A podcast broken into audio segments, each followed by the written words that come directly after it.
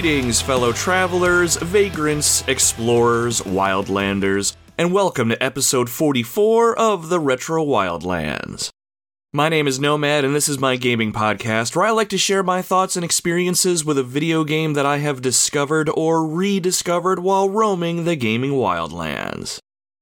Thank you very much for tuning in to the show today. Whether this is your first time joining up with our Wildlands expedition, your 44th time, or you're somewhere in between, I am very happy you're here with us. Dee Dee, our canine expedition leader, will be around to say hello and get you all settled in. Usually, he does this by giving your legs the obligatory sniffing, but today, Dee Dee's nose has another job. Dee Dee, along with his brother from another dog mother, Dexter, have joined up with the DEA, the Drug Enforcement Administration here in the United States, and are putting their noses to work.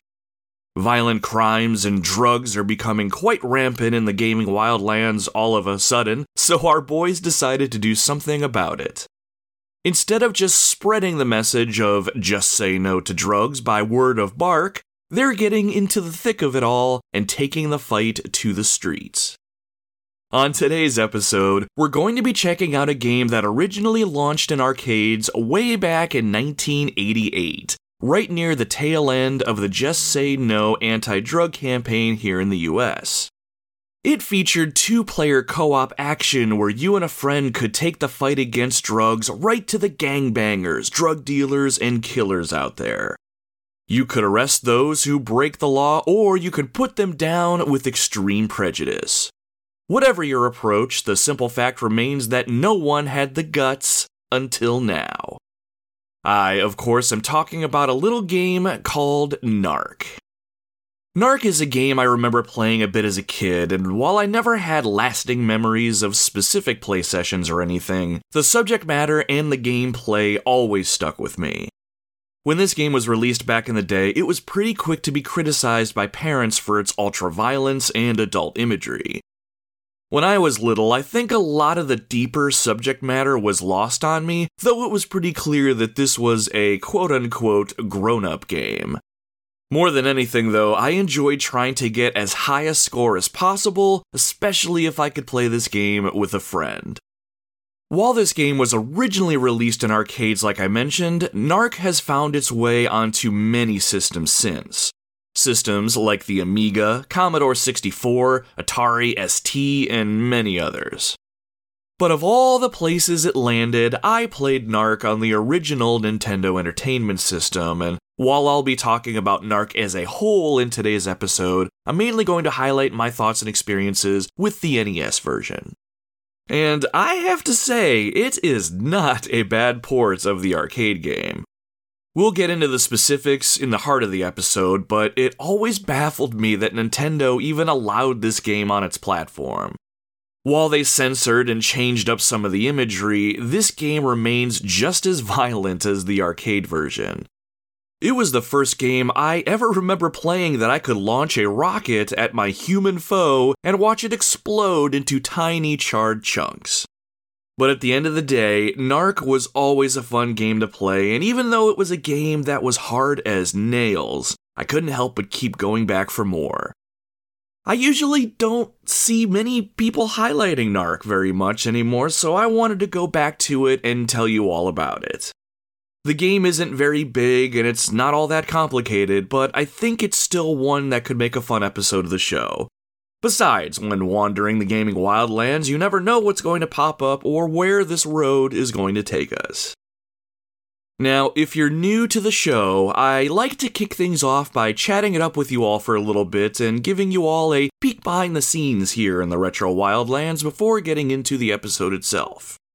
Depending on what's on my mind, I like to talk about what's going on with the podcast itself, what games I'm playing, what's going on in my life, any projects I'm working on, or whatever else I feel like babbling about. I'll also read and respond to any comments I received when I put a call out for them on our social media if we received any. Now, if none of this sounds interesting to you and you're just here for my thoughts on Narc, you can skip ahead about 5 to 7 minutes and you should get to the meat of the episode. I should have also loaded timestamps into the show notes as well, so you can use those to get exactly where you need to go.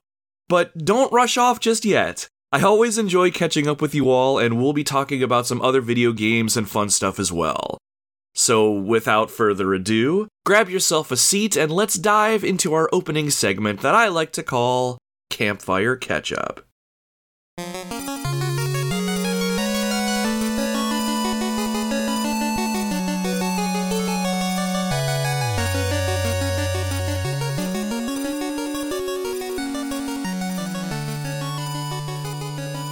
So, we are at the tail end of September here in Ohio, and it's finally starting to cool down a little bit weather wise. The leaves around here are starting to slowly change color, and we are getting close to my favorite time of the entire year spooky season.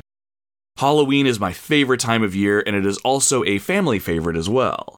There's just something about it that I can never quite describe. The weather is cooler, spooky shows and movies are on, and you cannot forget the spooky video games. While we acknowledge most holidays, Halloween is the one my family and I go all in for. Every year we decorate the outside of the house in something over the top and spectacular. One year we completely cover the house in huge spiders and spider webs. Another year it was all skeletons where we had tons of them in the yard and climbing all over the house. This year, my wife really wants to replicate an awesome scene involving creepy baby dolls. Throughout the year, we've been checking out flea markets and garage sales for any sort of decently sized baby doll that we could get on the cheap. We took inventory this past weekend, and while we could probably use a few more, we have quite the army of babies. Now it's just a matter of dressing them up nice and spooky like. So we'll see how that goes, but man, I love this time of year. And just to apologize in advance, I will be switching gears a bit and focusing more on some spooky video games coming up for the show if I have my way. Last year, I was fortunate enough to get my hands on a copy of Haunting Ground for the PlayStation 2, which I did an episode of the show on if you want to go back and search the archives. This year, I had a few ideas of that one scary game I was going to do, and I settled on it when I finally found it in decent condition and decently priced on my birthday of all days this year. I am talking about the original Silent Hill 2, also on the PlayStation 2. I grew up playing Silent Hill games, and I regret getting rid of them as I got older. I played Silent Hill with my stepdad and eventually got a hold of Silent Hill 2. I can't remember if I ever played that one with my stepdad, but I'll never forget that first time experience. Silent Hill 3 was another that I owned, and I would play it so much I think I unlocked all the extra outfits and secret weapons. I never did play Silent Hill 4 though, but I've always wanted to, even despite what people may say about it. But I have played all of the Western developed Silent Hill games, and even though they lost a lot of that magic as time went on, I still enjoy them for what they were. So, yeah, now that I think about it out loud, Silent Hill 4 is the only Silent Hill game that I missed out on. But regardless, I'll be covering all of them on the podcast at some point. And for this Halloween season, unless something major happens, I will be replaying Silent Hill 2 and covering it on the show. I cannot wait. what are your thoughts on Halloween and spooky video games? Do you find yourself getting caught up in all the scary stuff, or is it a time of year that you could not care less about? I am genuinely curious, so if you get a chance, head on over to our social media pages and let me know. Speaking of, just a real quick social media plug while you're here. You can find the Retro Wildlands on Facebook, Instagram, Twitter, slash X, YouTube, and Threads if you search at Retro Wildlands on any of those platforms. I also set up a link tree which lists out all of our social media platforms in one spot. Check that out at linktr.ee forward slash retro wildlands. I try to post stuff whenever I can, so if you're looking to add just a little bit of retro spice to your timelines and feeds, definitely consider giving us a follow. Plus, this will give you the ability to submit comments to be read on the show when I put a call out for them before I record each show. So if that's something that sounds fun to you, check us out. I'd love to have you. Beyond the cooler weather and the scary stuff, I've been busy collaborating with some other gaming podcasts. Most recently, I was fortunate enough to be invited on a podcast called Pixel Project Radio, where I talked with Rick Firestone about a PlayStation game that is near and dear to my heart Parasite Eve. In this show specifically, Rick and I went pretty granular when it comes to some game development, gameplay mechanics, and especially the story. We went through the game's narrative and stopped every once in a while to talk about a specific story beat or gameplay element in that moment. It was a fantastic time, so if you want to check that out, check out Pixel Project Radio. I'll try to remember to put a link to them in the show notes, but they also have a link tree, so check out linktr.ee forward slash Pixel Project Radio.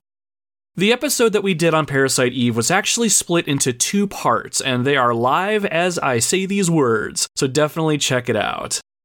A huge thank you to Rick for having me on the show. I continue to be humbled by those that feel that having me involved in their projects will inject any sort of value. So if you have a moment, Wildlanders, I would love for you to give Pixel Project Radio the same support that you give me.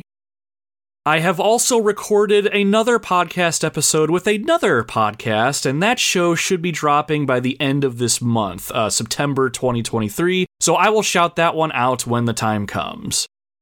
And speaking of, another gaming podcast reached out to me over the weekend and asked if I'd be interested in coming on their show sometime in October. So there is yet another opportunity for you to hear me and my soothing Italian voice coming up down the line.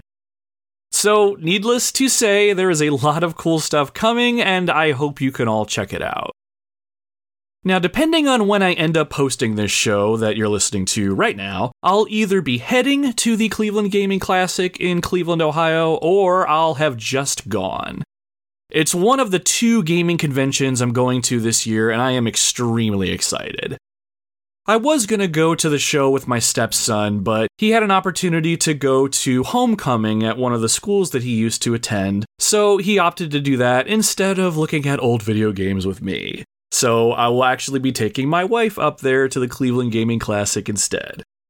I'm not going up there as a special guest or anything, so I don't have a booth, but I'll be roaming the floor and checking out the convention itself. So if you happen to be going and you see me and my wife wandering around aimlessly, head on over and say hey. Both of us will be wearing custom made Retro Wildlands hoodies that a family friend made us, so we'll be pretty easy to spot.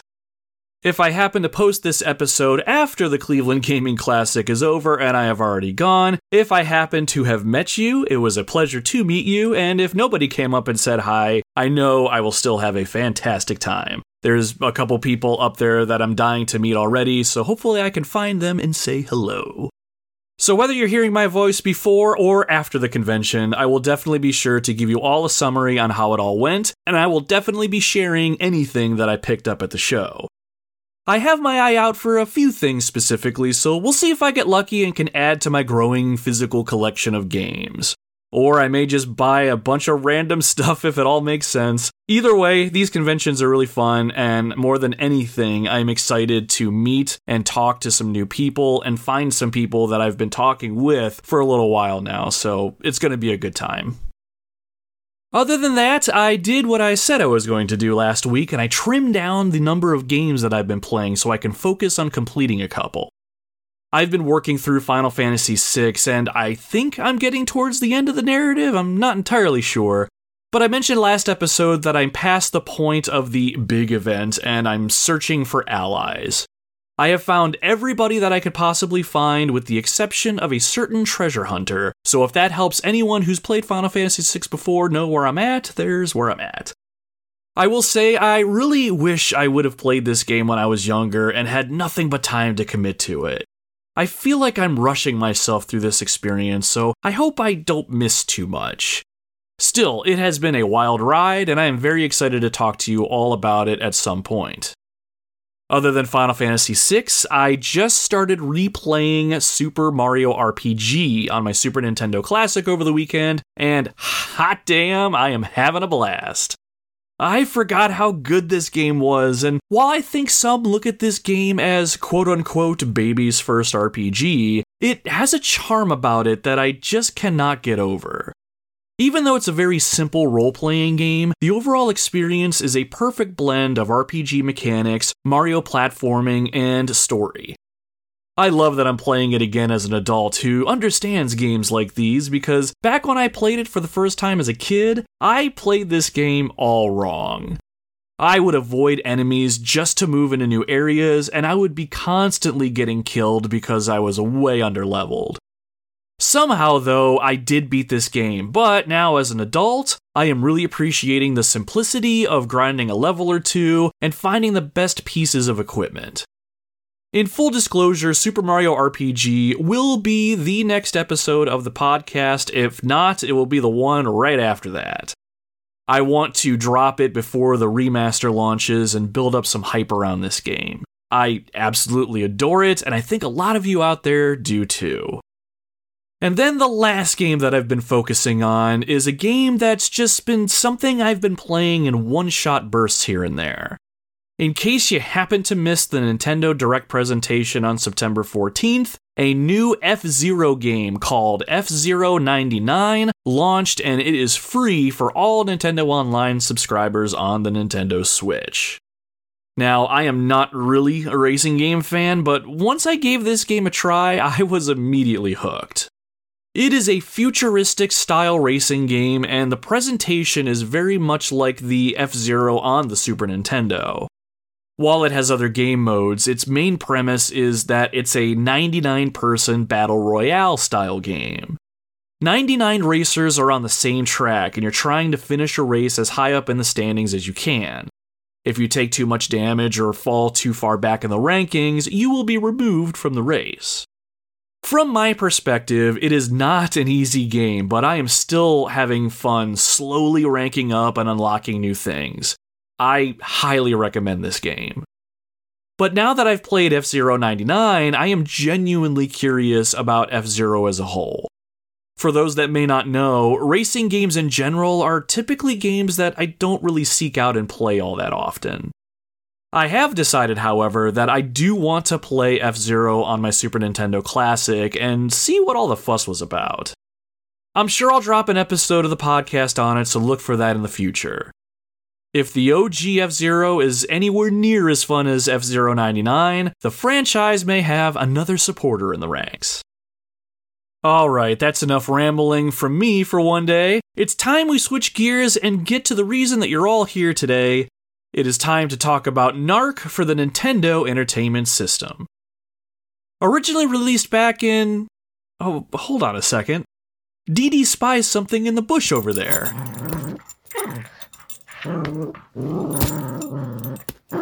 Whoa, what is this? A yellow three tailed fox creature pops out and rambles for a minute before hopping back into the brush and disappearing. Who was that, you might be wondering? Actually, it's my pal Mast Keaton, who wanted to drop a comment about Narc in dramatic fashion. He got a hold of me through Discord and wanted to say, when I was little, I rented this for the NES and would play as Player 1. When Player 1 was about to lose his last life, I would grab the second player controller and hit start to join the game. Then I could keep playing. But even with these advanced strats, I could not beat the game.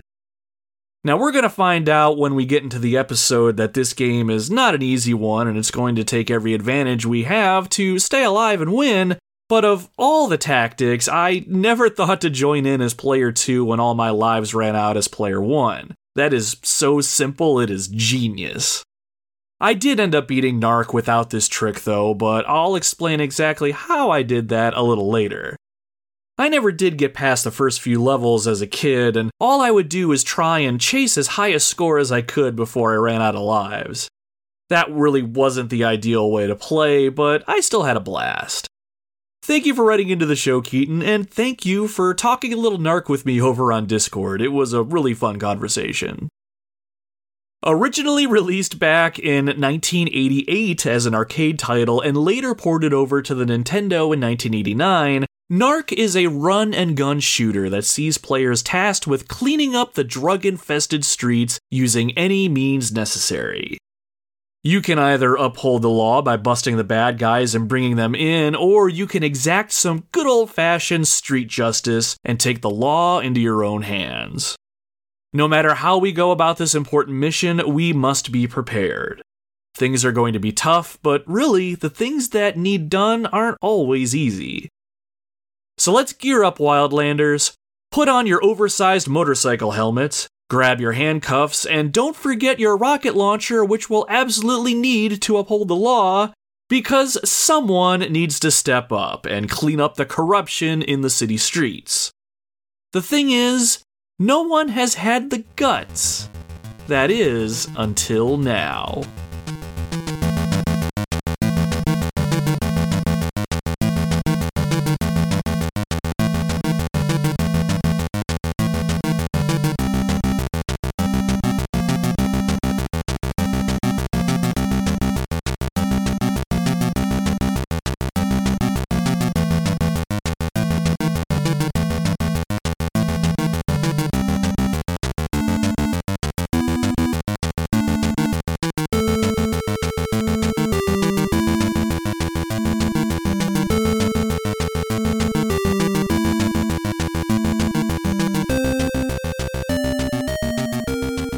Start this one off, I have a question for you. Have you ever recalled playing a video game, but you can't quite recall where or when you played it? Maybe it was a game that you played when you were younger at home or at a friend's house. Or maybe it was a game you watched someone else play. It can be kind of irritating trying to remember, right? I bring that up only because Narc is that sort of game for me. You see, for the longest time, I could remember playing Narc. Can't tell you where or with who, but somewhere in my youth, I took to the streets and brought some bad guys to justice.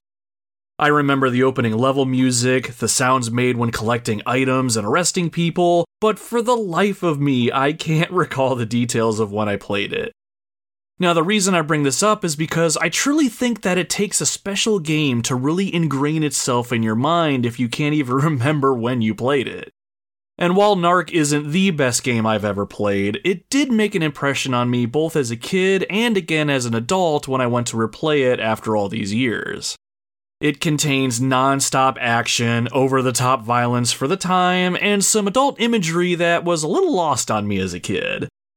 Put it all together, and you have yourself a pretty interesting time whether you're playing alone or you're playing with a friend.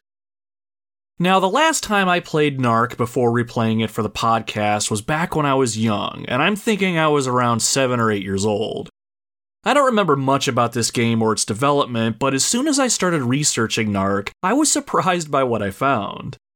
Nothing too earth shattering or anything, but some of the subject matter was more intense than I remembered, and its development was a little bit more involved than I thought. I also had no idea that this game was originally an arcade game before coming to the Nintendo where I originally played it. I'm very eager to share this game with you, especially since I don't see very many people talking about it and I only found a handful of articles on it. So, as is tradition here in the Retro Wildlands, we have to start off by peeling back the layers a bit. I don't normally talk about a game's development, but I wanted to share just a little bit before we get into the meat of the episode. So, with that said, let's put Narc under the microscope and see exactly what it is that we're working with. So, what is this game? Narc is a run and gun shooter that puts players in control of max force, and if you're playing with a friend, Hitman. Together, your job is to take to the streets and do what you can to make progress on the war on drugs. This means moving from area to area and securing it from the bad guys. As narcs, or narcotics agents, it's up to us to bring safety and security back to the streets. We can go about this one of two ways. We can either bring these criminals to justice by arresting them and hauling their asses away, or we can put them down permanently with a bullet forged in the fires of justice. Now, a game like this, I don't think would really raise too many eyebrows nowadays. We live in a world where violent video games are the norm and mature content is everywhere, even if games come with a rating that lets consumers know what it is that they're getting into or what their kids might be getting into. But Narc came out at an interesting time in America. Back in 1988, the United States was on the tail end of its Just Say No anti drug campaign. Do any of you who are listening remember this? The Just Say No campaign was all over the place from what I remember. We had assemblies in school where presenters would come in and explain to us why drugs were bad, and I remembered the campaign popping up on TV shows and in commercials when I would watch TV. I think eventually its reach made it overseas, but from my perspective as a young kid, all I knew was drugs were bad and everyone from my parents to TV celebrities were telling me as such. So it was just a matter of time before this campaign or something like it made its way to the video game space. Enter Eugene Jarvis. Jarvis had previously helped design arcade games like Defender and Robotron, and at this point he was looking for his next opportunity. Graphically speaking, Jarvis went down a road that was new to the industry. He wanted to digitize sprites. For those that have played the original Mortal Kombat games, it's a graphical style like that, where the characters were that of actual people, just in a digitized, more photographic form. Narc in the arcades would see the use of this graphical style before Mortal Kombat actually did. Once Jarvis achieved the graphical success that he was looking for, he needed some sort of subject matter behind his new project. Taking notice of the Just Say No campaign, he wanted to create a video game that further pushed this message, and that's where the concept of Narc came from. Plastered all over the arcade cabinet and even within the game itself were the words Just Say No, and other callouts to the anti drug campaign. You can even see those words on the front license plate of the red Porsche that's on the game's title screen. It was a great bit of marketing, all things considered. However, the game for the time was pretty violent. Jarvis wanted to give players a couple ways that they could carry out their mission in the game either by apprehending the criminals you came across or by mowing them down with gunfire and the occasional high powered rocket. This sort of violence did not go unnoticed, and parents everywhere were pretty pissed. Little did they know, though, that a little game like Mortal Kombat was coming, but that is for another time. Jarvis and the team behind Narc, however, really stood behind the gameplay as it relates to the anti drug message that they were trying to push. There's even a section in the game's instruction manual for the Nintendo version where the then CEO of Acclaim Entertainment told players, quote, Narc takes gamers through the supreme, larger than life war on drugs with exciting, colorful characters such as Max Force, who wages justice against a number of sordid enemies.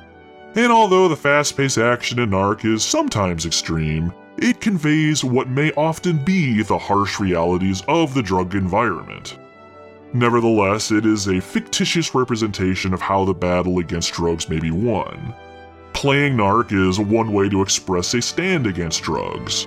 The real test, however, is in your actions. So spread the word that doing drugs is no longer cool and join Acclaim, Max Force, and Just Say No International in working to become the drug free generation. Now, fun fact before moving on. Do any of you remember that Winners Don't Use Drugs logo that would pop up right before starting a new game back in the day? I think it was Teenage Mutant Ninja Turtles Turtles in Time where I noticed it myself. Narc was the first game to ever feature this screen, and I thought that was pretty neat.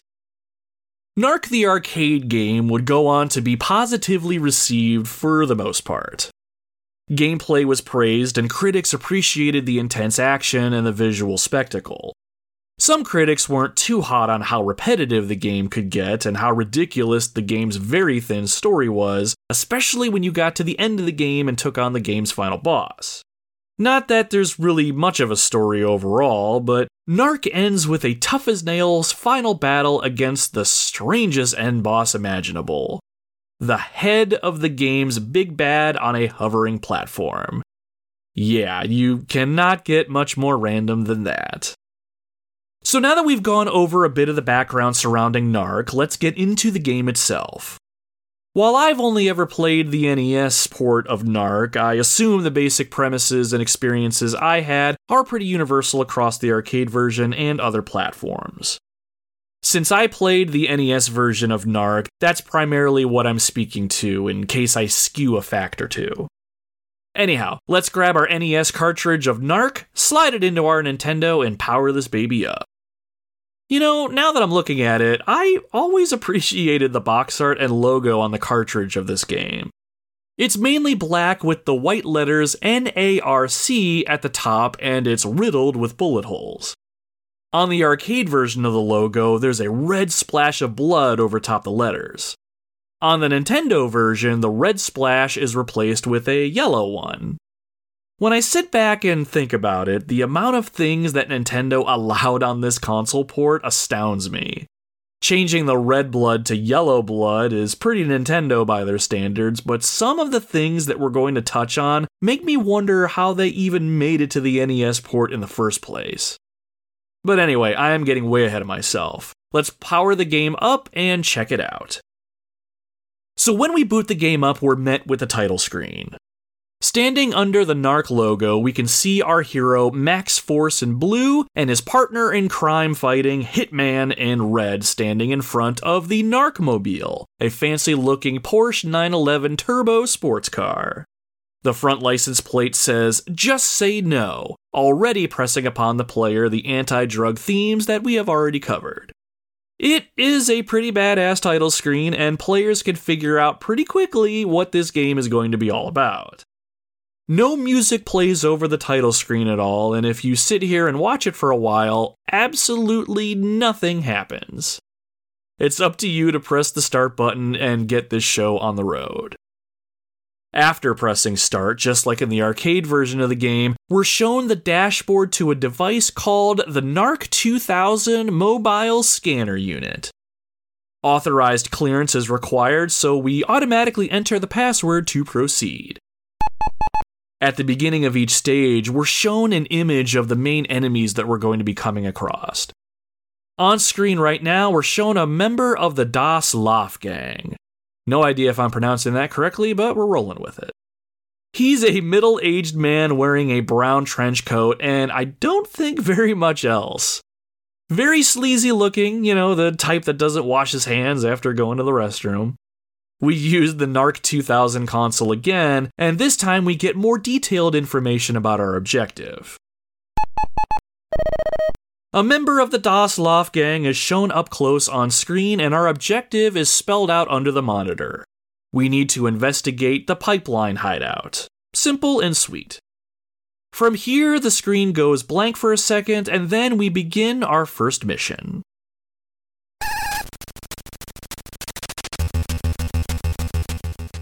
Driving the Narcmobile, we head down the streets and eventually jump out. From here, we're given control and the game is on. The 2D sprite of our character is at the bottom of the screen. While not the most detailed sprite, it is pretty clear our character is armed with two weapons. Our main weapon is the machine gun. Pressing and holding the A button is what's going to fire our machine gun. It will fire in whatever direction that we're facing, but only to our left or to our right. The other weapon that we have is a rocket bomb launcher, or at least that's what the instruction manual calls it. By quickly double tapping the A button, we can fire a rocket towards our enemies. It'll explode on contact, and if enough enemies are close enough together, we will get one hell of a bang for our buck. Using the directional pad, we can move up, down, left, and right. That's all pretty simple. Now, speaking of our weapons, there's one important thing I need to mention involving those. We do not have infinite ammunition for our weapons in NARC. At the top left of the screen, we can see a number next to the symbol that represents bullets. While we start with 99, that certainly will not be enough for this mission. And the same goes for our rockets. We only have five to start, but we will need many, many more. How is a fully armored narcotics agent supposed to gear up whilst on the mean streets? Well, by pilfering the corpses of all the drug dealers and scumbags that we kill. That's how. Speaking of, we should probably turn our attention to those mean streets that we're on. As soon as our boots hit the pavement, we have three members of the Das Loft gang making their way towards us. Two from the right of the screen, and then one coming up from behind us on the left side of the screen. They don't waste any time because as soon as they appear, they all reach deep inside their brown trench coats and pull out guns. They immediately start to open fire on us and try to put the pressure down. The bullets that'll be flying at us in this game are a little hard to see since they are very small white lines that are about 4 pixels in length. I can guarantee that we'll be struck by a stray bullet or two and not even realize they were coming at us.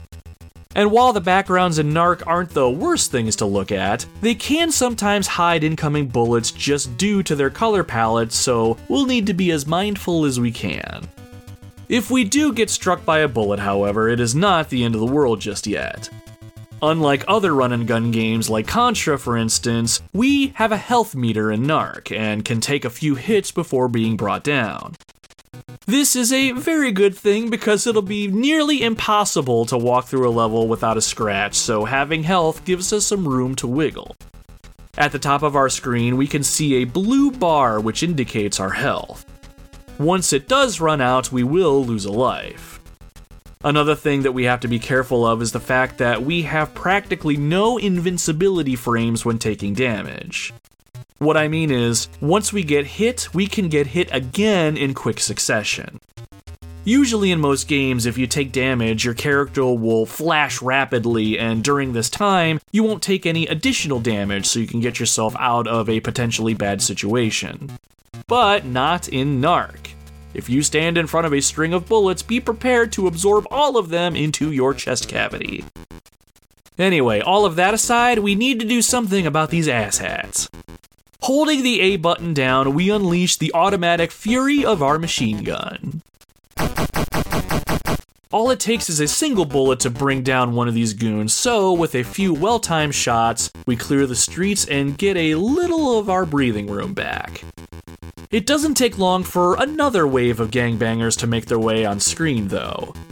This is something about Narc that you're going to have to get used to, by the way. Enemies will continually spawn on screen and they do not let up. You're going to need to avoid them or continually take them out as you move towards the right side of the screen. Let's take out this next wave with another hail of machine gun bullets.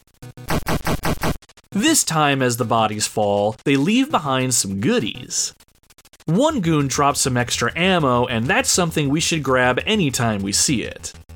To pick up an item, all we need to do is walk over it. In this case, we do. And we have 30 more bullets added to our total. Always keep an eye out for bullets because if we ever do run out, we can still shoot, but our fire rate will be severely reduced and we will be put at a massive disadvantage. This is an interesting game mechanic that I sometimes like but also hate. I enjoy the realism, and limited ammo really pushes you to shoot with some precision. But on the other hand, there are so many enemies that'll be coming at you that you're going to run out of ammo at some point, and the pacing of the game will change drastically when this happens. If you do lose a life, though, you will come back with more ammo, but let's try not to get to that point. Looks like there are two more things on the ground that our dearly departed dirtbags left behind. One item is a stack of cash, and the other looks like a little baggie of drug contraband. We can't let drug money and drugs themselves stay on the street. Some other crooked individual will just pick them up and pump them back into the drug dealing machine, and we cannot have that happen on our watch. Once we grab the cash, and then head on over and grab the contraband, we can see them fly to the upper left hand side of our screen and add themselves to a total. Narc encourages the player to collect dirty money and contraband from the streets, and the total we accumulate over the course of the level we're in will be tallied up and added to our score when the level is complete, assuming that we survive. These things can really pump up your score, so if you're looking to be a top rated narc, you'll do what you can to grab and stack these items whenever you see them. Once we line our pockets with the goods, we continue to press forward. At the top of the screen, we can see where we are in the area that we're in and how close we are to the end. In this area, we just need to keep heading straight to the right. Eventually, we'll come to a door with a flashing arrow above it. It seems pretty obvious what we need to do here, so we press up on the directional pad and head inside. We transition into a subway, and the narrow streets are replaced with an even narrower subway platform. We don't have much room to move around here, so we'll need to be quicker on the trigger than normal. Actually, we do have a pretty good alternative if we get enemies that are bunched together. I know what you're thinking, and you are correct. It is time for a well placed rocket. They can be a little tough to line up, but when they make impact, it is spectacular. Almost on cue, we have a couple of baddies walking towards us from the right side of the screen. All it takes is a double tap of the A button and it is rockets away. As soon as the rocket makes contact, we get to watch as both bad guys literally explode into 8 bit chunks. While it really isn't bloody per se, we do get to see the pixelated arms, legs, torso, and heads of our victims flail about in the air in a blaze of gory. get it? Gory because of all the body parts? Eh, but seriously, it is a pretty epic visual. I think the sheer impact of it all was lost on me as a kid, but somehow, while Nintendo censored the red blood on the Narc logo, they let fly the idea of body dismemberment. While they're letting pretty much anything on their consoles nowadays, this is almost unheard of back in the late 80s and the early 90s. Visuals aside, though, rockets are a viable strategy in our war on drugs, so keep that in your back pocket as we move forward. As we move through the subway, we're introduced to a new type of enemy. It's an enemy that's going to cause us a lot of grief if we are not quick. And watch out because it is coming at us right now. Some of you narc veterans listening might know what it is that I'm talking about. And that is the Rabid Dogs. This game has ferocious pooches that'll rip us apart if they get too close. The problem here, though, is that the dogs in this game are low to the ground like most real world dogs are. If we shoot our machine gun at them, our bullets will fly over their heads. We need to get on their level. If we hold the B button down, our character will crouch. If we crouch and fire, we'll be able to take out the crazed canines. But for all of you animal lovers out there, and I am one of you, fear not. While we just found out how violent Narc can be when we exploded the last couple bad guys we came across, dealing with doggos is much more humane. When you take out a doggo in this game, they somehow turn into little doggos and run away scared off screen. It is almost cute. So, speaking of, let's take care of these canine criminals. Crouch down with the B button and let loose the hellfires of war. Awesome. Get out of here, dogs. Go on, get! Now, we need to make sure that we're prioritizing these pooches anytime that we see them. If we let them get too close, they'll start nomming on our legs and drain our health pretty damn quick if we're not careful. Now, as we continue to make our way through the subway, we'll come across a red item on the ground and it has the word safe on it. These keycard looking things will get us into locked doors, so as long as we have the right colored card for the right colored door, we can get around wherever we need to go. Most of the time, we'll need these cards to complete a level, so be on the lookout. If you do come across a door and you don't have the right keycard, you either need to backtrack because you missed it, or you'll have to start killing enemies because one of them may drop the card that you're looking for. For now, though, let's grab the key card that we see on the ground and head out. The rest of the level is pretty uneventful, so all we need to do is keep pushing forward and we'll eventually make it to the end. However, there's one more way that we can bring justice to the mean streets, and it doesn't have to involve shooting or blowing up all the bad guys. Sometimes in life, the hardest thing to do is the right thing, and really, we should be trying to apprehend some of these scumbags so we can bring them in. If we move our character atop an enemy, we can bust them. The process takes a good solid second or two of you completely standing still, but when you do this, the bad guy will throw up his hands like he just does not care, and then you can slap the cuffs on him. Good god, that was a terrible joke. I'm probably gonna leave that in and not edit it out, but don't roll your eyes at me, please. I know that was terrible, but moving on. So when we arrest a goon, the word busted appears on our prisoner, and then he will fly off screen just like we were collecting an item. The amount of criminals that we've apprehended is tallied at the top of the screen, and when we make it to the end of the level alive, this amount will be added to our overall score along with our collected dirty money and contraband. As we exit the level, be sure to apprehend a few criminals.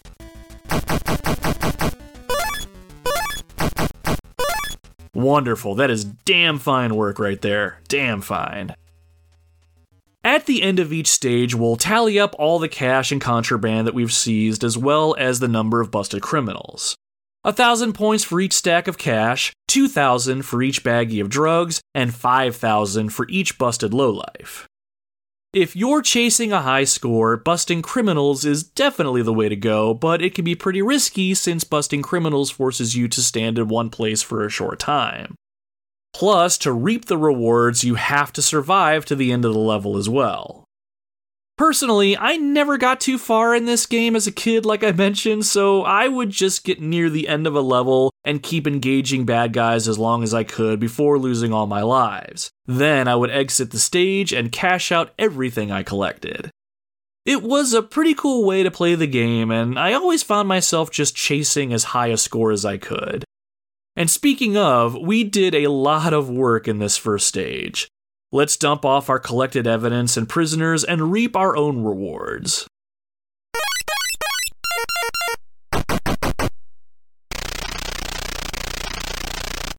Nice. Not a bad day's work, if I do say so myself. As we gain higher and higher scores, we'll be awarded with extra lives. If nothing else, chasing a high score will net us some more lives, and in order to see the game through to the end, we are going to need as many of those as we can get our hands on, believe me. The game continues on after this and sends us right into the next stage. At the start of each stage, we're shown another new bad guy that we're going to have to contend with moving forward. In our next stage, we'll have to look out for a bunch of crazies the game calls Dr. Spike Rush. This tall goon dressed in black will attack us by throwing dirty syringes at us laced with God knows what. Yes, you heard that right dirty syringes. Each new stage introduces new threats, and from a gameplay standpoint, I've always appreciated this. This keeps the enemy variety pretty fresh, and as you get good at dispatching one type of foe, you'll have to keep contending with them as the game adds additional threats. Beyond the syringe tossing madman that I just described, we'll also encounter Joe Rockhead, a brick shithouse of a guy that can take multiple bullets before being put down.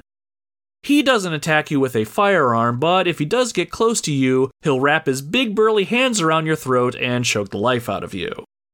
Later, you'll be introduced to Kinky Pinky, a crazy clown that will also take a considerable amount of punishment before going down. This crazy psychopath will come after you with a knife, and if he gets too close, he will start stabbing you for some pretty massive damage. Now, I'm making an assumption here, but Kinky Pinky may be based on John Wayne Gacy, a serial killer who was active in the late 60s to the late 70s. He used to dress up as a clown, and that got him the name the Killer Clown. Now, there's other enemies that you'll come across in the game, but I'll leave those for you to discover. Oh, and you're probably gonna figure this out the hard way, but not every criminal that you come across can be arrested. If you try to walk up to Kinky Pinky or Joe Rockhead, for instance, they'll just stab and or strangle you respectively. The only way to bring them to justice is with a fury of bullets or a well-timed rocket. So there are 9 stages in Narc that you'll need to blast and or arrest your way through. The first stage we went through was a pretty basic level complete with rundown buildings and a subway. Most levels aren't too descript graphically, and they all kind of blend together, honestly. There are a few standout stages, though. The second level has you make your way into a laboratory type of setting where it's clear that this is where the bad guys are manufacturing the drugs. There's big vats of chemicals, and if you blow them up with rockets, you will rake in some awesome score bonuses. Another stage has you walking the streets, and you'll get to see some places like liquor stores and stores that have adult books and movies. The classic XXX symbols will be present as well. It was all a lot more detailed in the arcade version, and there were even hookers hanging around this area as well. While the Ladies of the Night were removed from the NES version of the game, the imagery is still present. It's really nothing too crazy by today's standards when I think of games like Grand Theft Auto, for instance, but back then, if my mother ever saw me play this game and saw that I was walking down a street with adult movies XXX plastered on the background, I'd probably be grounded and have to scrub the floors with my toothbrush as punishment. Regardless, though, this imagery really did a good job of setting up the environment the developers wanted to create. A dark, dirty, and nasty place where drugs and all manner of bad things were taking place. I still don't know why Nintendo let some of this stuff fly, but at the same time, I am glad that they did. Another noteworthy level is one that I absolutely despise, and that is the bridge level.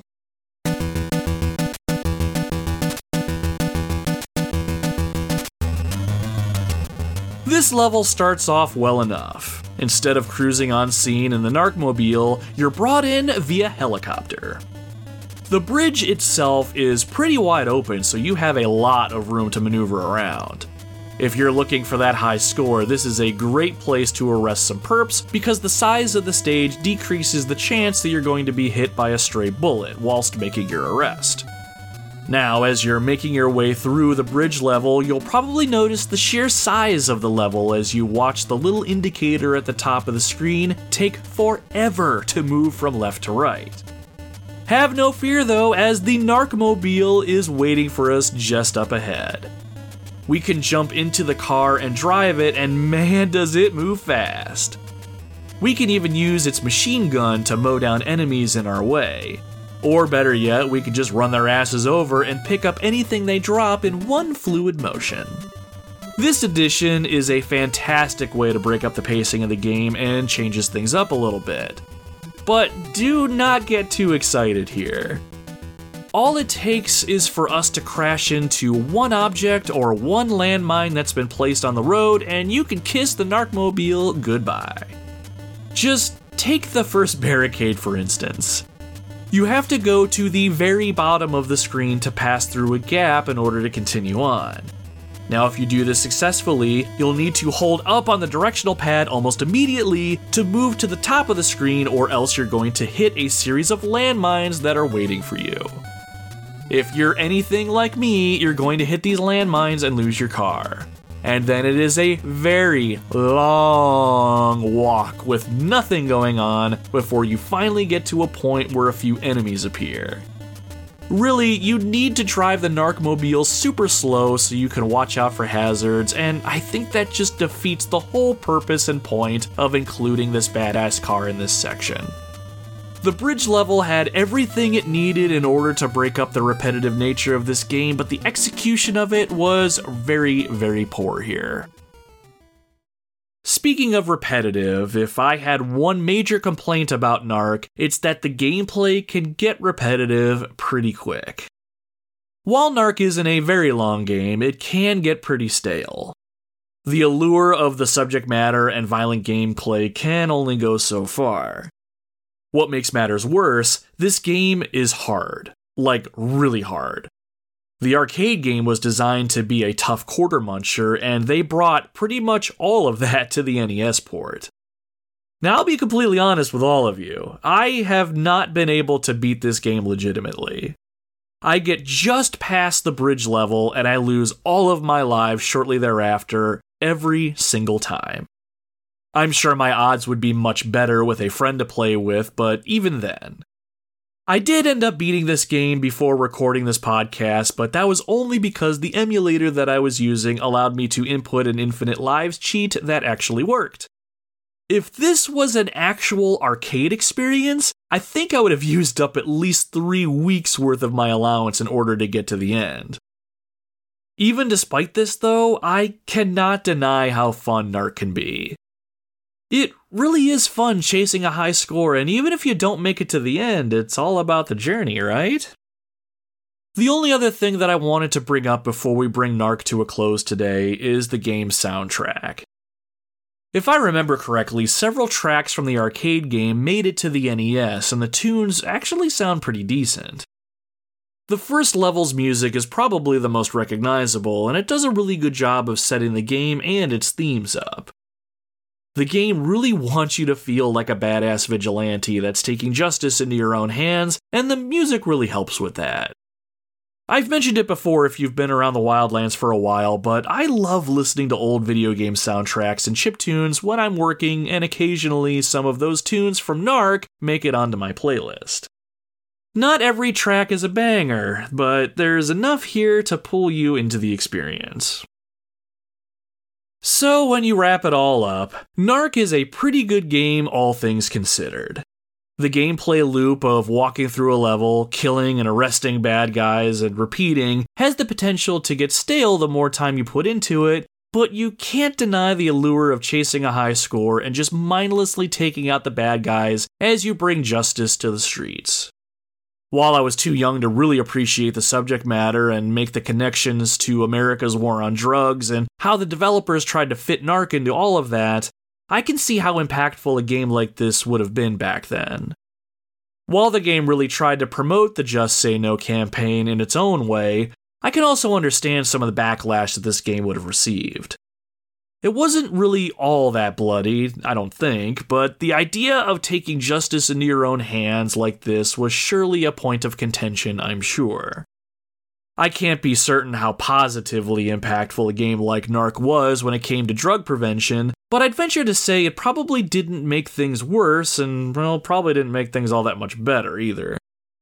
It's an interesting footnote in gaming history, and one that I think everyone should at least try if they have the means, especially if they have a pal to play with.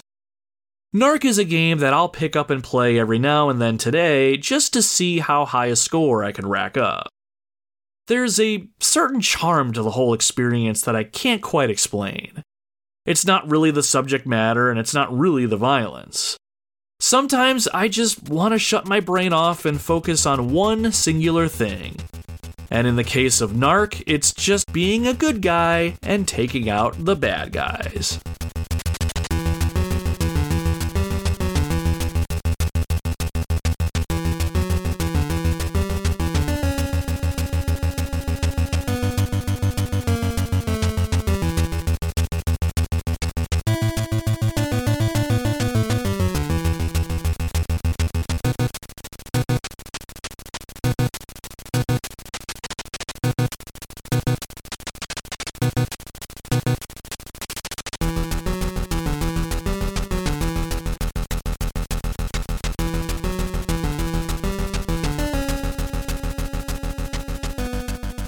And with that, we've come to the end of another journey into the gaming wildlands. This has been episode 44 of the Retro Wildlands Narc for the Nintendo Entertainment System. Thank you all very much for tuning into the show today. I really, really appreciate it. After talking to some of my gaming pals, I've come to the conclusion that Narc is either a game that you've played extensively or it's a game that you've barely ever heard of. While Narc has made a unique mark on gaming history given its subject matter and background, I still find this game to be enjoyable today. If you've never played it before, I think the Nintendo version is a great way to experience it if you ever want to give it a try. It's a tough game, but you might find yourself having a pretty good time with it. If you like the show today and you want to show it or myself some support, please consider subscribing to the Retro Wildlands on your podcasting platform. I'm still only able to create shows whenever I have the opportunity with my busy work and family life, so subscribing to the show is the best way to be notified whenever I drop new episodes. And believe me, my friend, I am not going anywhere, so make sure you subscribe so you're able to take the journey into the wildlands the moment we get the expedition ready to go. Now, if you really like the show and you have a few minutes to spare, I'd really appreciate it if you gave the show a good review if your podcast platform allows you to do so. I put a lot of effort into playing these games, writing a good script, and editing the show into what it is, and if you really like it, I would love for you to let me know. But you are under no obligation to do so, my friend. The fact that you are listening to this show right now is much more than I could ask for. I'm always thankful that you give me some of your time, and I really appreciate it. So, what's coming up next? I mentioned last episode that I'm planning an episode on Super Mario RPG coming up soon. With the remake slash remaster just a few months away, I wanted to replay the original on my Super Nintendo Classic and make a show of it.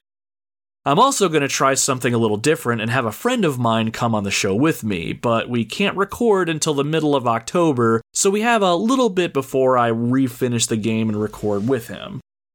In the meantime, I have a few games and maybe a top 10 episode idea I'm messing around with, so there will certainly be at least one more episode before Super Mario RPG, I am pretty sure.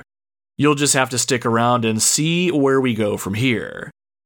Maybe one day I'll actually make a schedule of content like some of the other podcasts do. But I can't help but just want to let the wildlands take me where they take me. I appreciate you coming along for the ride with me, and I look forward to seeing you back by the campfire with us in the future. We have so many more stories to tell, and they wouldn't be complete without you. Until then, my friends, my name is Nomad, and you can find me roaming the retro wildlands.